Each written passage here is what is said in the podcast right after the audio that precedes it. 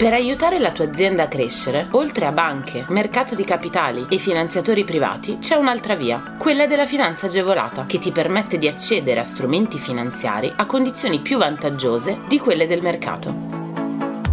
La comunità europea, lo Stato e le regioni, a cadenza regolare, danno la possibilità alle imprese di accedere a contenuti ed agevolazioni per favorire lo sviluppo delle aziende, con la realizzazione di nuovi investimenti o l'assunzione di nuovo personale.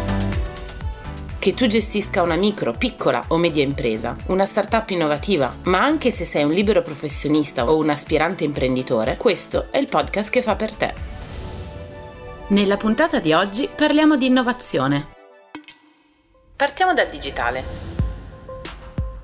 Se in passato hai rimandato la transizione o l'adeguamento ai processi digitali, ma nell'ultimo anno hai sentito l'urgenza di rimediare, la legge di bilancio del 2021 viene in tuo soccorso, rimettendo mano alla disciplina degli incentivi fiscali previsti dal Piano Nazionale Transizione 4.0. L'obiettivo è favorire i processi di transizione digitale delle imprese, la spesa in ricerca, lo sviluppo e l'innovazione.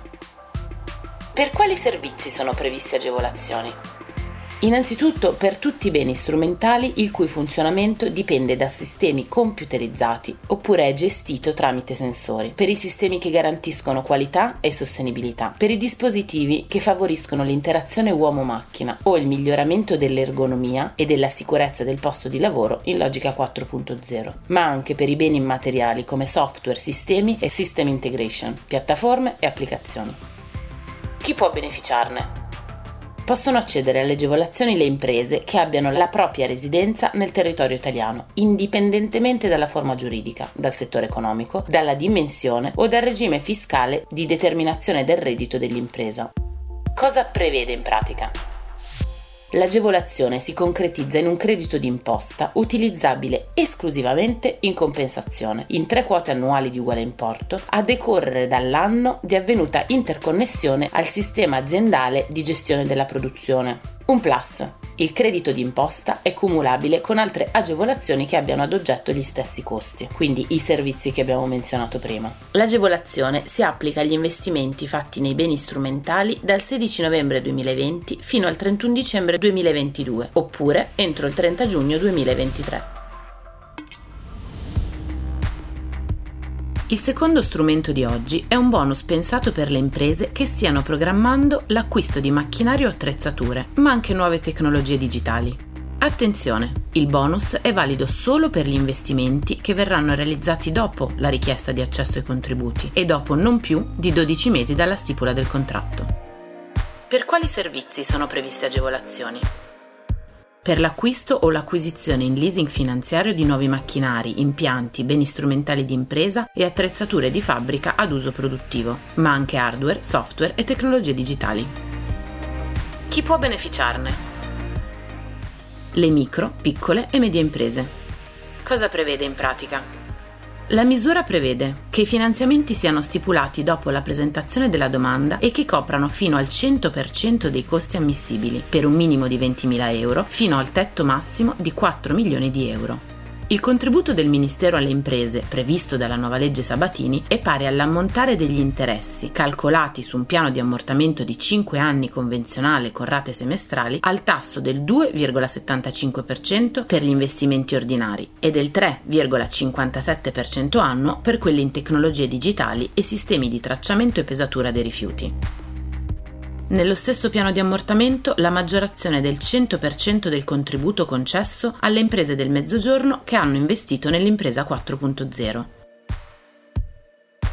È prevista infine l'estensione del meccanismo preferenziale a favore degli investimenti realizzati dalle PMI in beni materiali nuovi a uso produttivo e a basso impatto ambientale, con una maggiorazione del contributo statale del 30% rispetto al contributo ordinario, per un'aliquota pari al 3,57%. Nell'ultimo anno in molti, privati e non, hanno approfittato delle agevolazioni fiscali per migliorare l'efficienza energetica degli immobili in proprio possesso. Buone notizie. La legge di bilancio 2021 ha prorogato fino alla fine dell'anno la detrazione fiscale all'IRPEF o dall'IRES per gli interventi di riqualificazione energetica. Per quali servizi sono previste agevolazioni? Possono beneficiare dell'agevolazione i lavori di ristrutturazione che riguardano la riqualificazione globale o solamente quella di infissi e dei serramenti, la coibentazione dell'involucro e l'installazione di caldaie a condensazione o biomassa, l'inserimento di geotermici a bassa entalpia o anche scaldacqua a pompa di calore alla building automation. Chi può beneficiarne? Possono fruire della detrazione tutti i contribuenti residenti in Italia e non, anche se titolari di reddito d'impresa, che possiedano a qualsiasi titolo l'immobile per il quale è previsto l'intervento. Cosa prevede in pratica?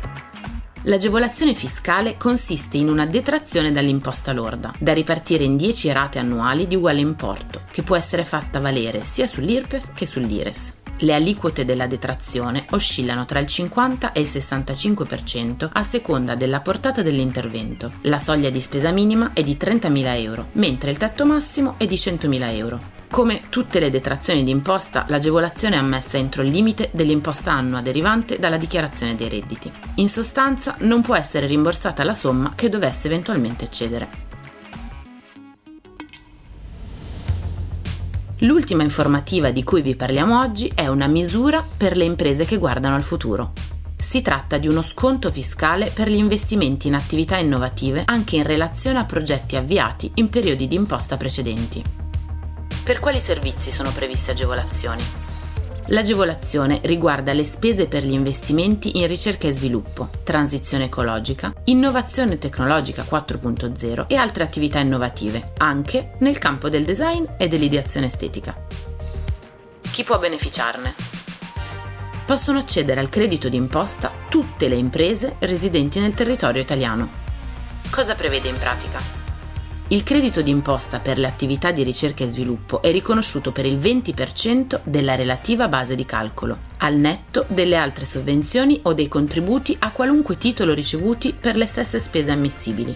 Attenzione, il limite massimo è di 4 milioni di euro, ragguagliato ad anno in caso di periodo di imposta di durata inferiore o superiore a 12 mesi. Il credito è riconosciuto per i lavori svolti nel periodo di imposta successivo a quello in corso al 31 dicembre 2019 e fino a quello in corso al 31 dicembre 2022, anche per progetti di ricerca e sviluppo avviati in periodi di imposta precedenti. Scopri tutti i contributi europei a fondo perduto e le altre agevolazioni che possono far crescere la tua impresa. Online sul sito goldengroup.biz slash podcast. Lascia i tuoi riferimenti, verrai subito contattato da un consulente.